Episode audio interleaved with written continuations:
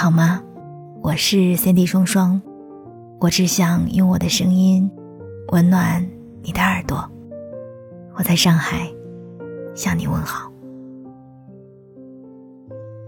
Melody 女士终于离婚了，她在离婚的官宣文案里写了一句话：日子是自己在过，冷暖自知，只有自己才知道怎么对自己好。至此，他结束了13年的婚姻。可能有很多人不知道他，我第一次看到他是在中级一班里面，当时就觉得他真的又漂亮又性感，讲话确实是很机车，有点做作的。但后来看他的综艺和采访，才发现他日常就是这样，是蛮可爱的一个姐姐。但是这些年他活跃在大家视线里的内容，一个是御夫有术的形象，另一个就是在节目里用玩笑话不断展露自己作为贤妻良母的痛苦。比如说他最出名的水蜜桃故事，他说在家里老公爱吃脆桃，2个女儿呢爱吃软桃，他每次买回来都要分装，一部分放冰箱，一部分放在外面催熟，甚至到了半夜还会突然惊醒，因为忘了分开放，然后一个人边翻水蜜桃一边哭，在内心呐喊：我是谁啊？谁问过我要吃脆的还是软的？而且就跟大多数的妈妈一样，有坏的桃子第一反应就是那我吃掉好了。再比如说她叫老公把自己买好的牛尾带回家放在冰箱冻起来，对方满口答应，结果第2天打开冰箱，牛尾消失，老公还死不承认自己有收到过这个指令。下楼一看，车的后备箱里牛尾正在发烂发臭。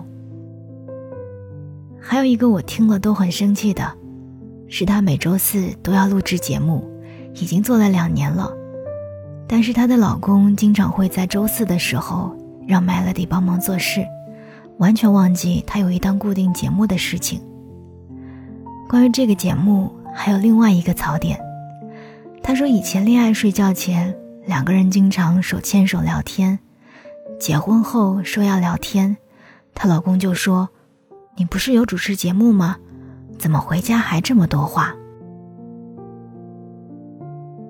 类似这样的吐槽真的超级多，婆媳矛盾的也有。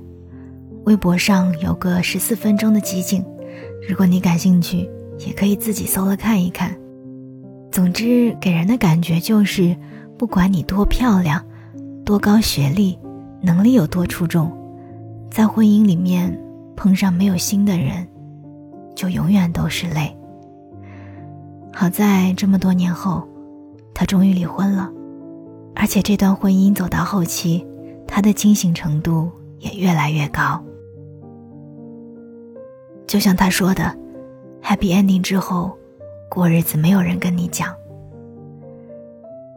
看到有粉丝说自己结过婚之后再看到女明星离婚的新闻，不会再感到遗憾和惋惜，而是从内心里想要恭喜他们脱离苦海，可以重新去寻找自我。当然讲这么多其实也不是要唱衰婚姻，告诉大家远离婚姻，而是想要分享最近对于婚姻的新的思考。婚姻绝对不是童话故事，所以要足够清醒的人才能去选择踏入。像我这一代人大多数都是看着偶像剧长大的，最近几年也一直有人在偶像剧片段下面评论说，我的脑子就是看这些剧看坏的。回想一下，我们看到的从来都是爱情，和婚姻以及过日子无关，所有的剧情都是推进到误会解开，男女主幸福的举办婚礼就结束了，异地恋如何结束，要不要生小孩，孩子上哪所学校，家务活谁来干，家庭地位悬殊怎么解决？有没有可能变心？不知道。爱情褪去会变成什么？这些都没有人告诉我们答案。这几年我身边结婚的朋友，这几年我身边大多数朋友都结婚了。我最大的感受就是，足够清醒的人还能在鸡毛蒜皮中收获浪漫，但是直奔爱情的人都慢慢藏在了不快乐的婚姻背后。因为期望越高，失望就会越大。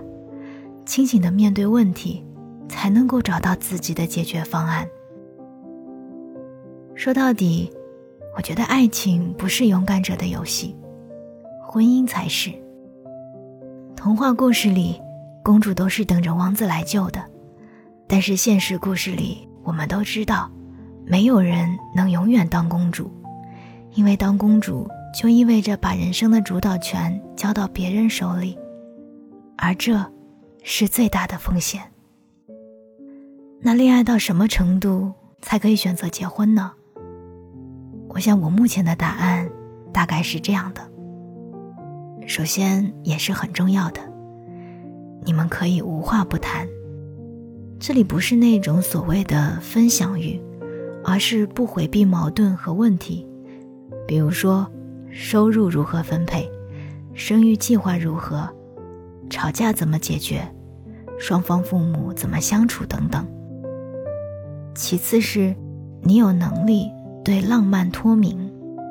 婚姻说到底是要过日子的，多数时候都是柴米油盐和人情世故，无时无刻的浪漫和激情是不存在的，能抓住偶尔的小确幸就已经是难得了。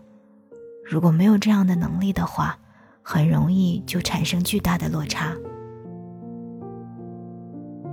最后是你要能保持随时离开的能力和勇气。没有人可以对未来50年的人生做保障，所以选择婚姻也是选择了一份不确定性。过好自己的人生很重要，不要放弃工作，不要放弃人际关系，只有这样你才有抵御各种风险的能力。人生不是童话故事，更不是偶像剧，所以无论什么时候，希望你都要保持能拉自己一把的能力。我是Sandy双双，愿你能够活成自己想要的样子。我们下期再见。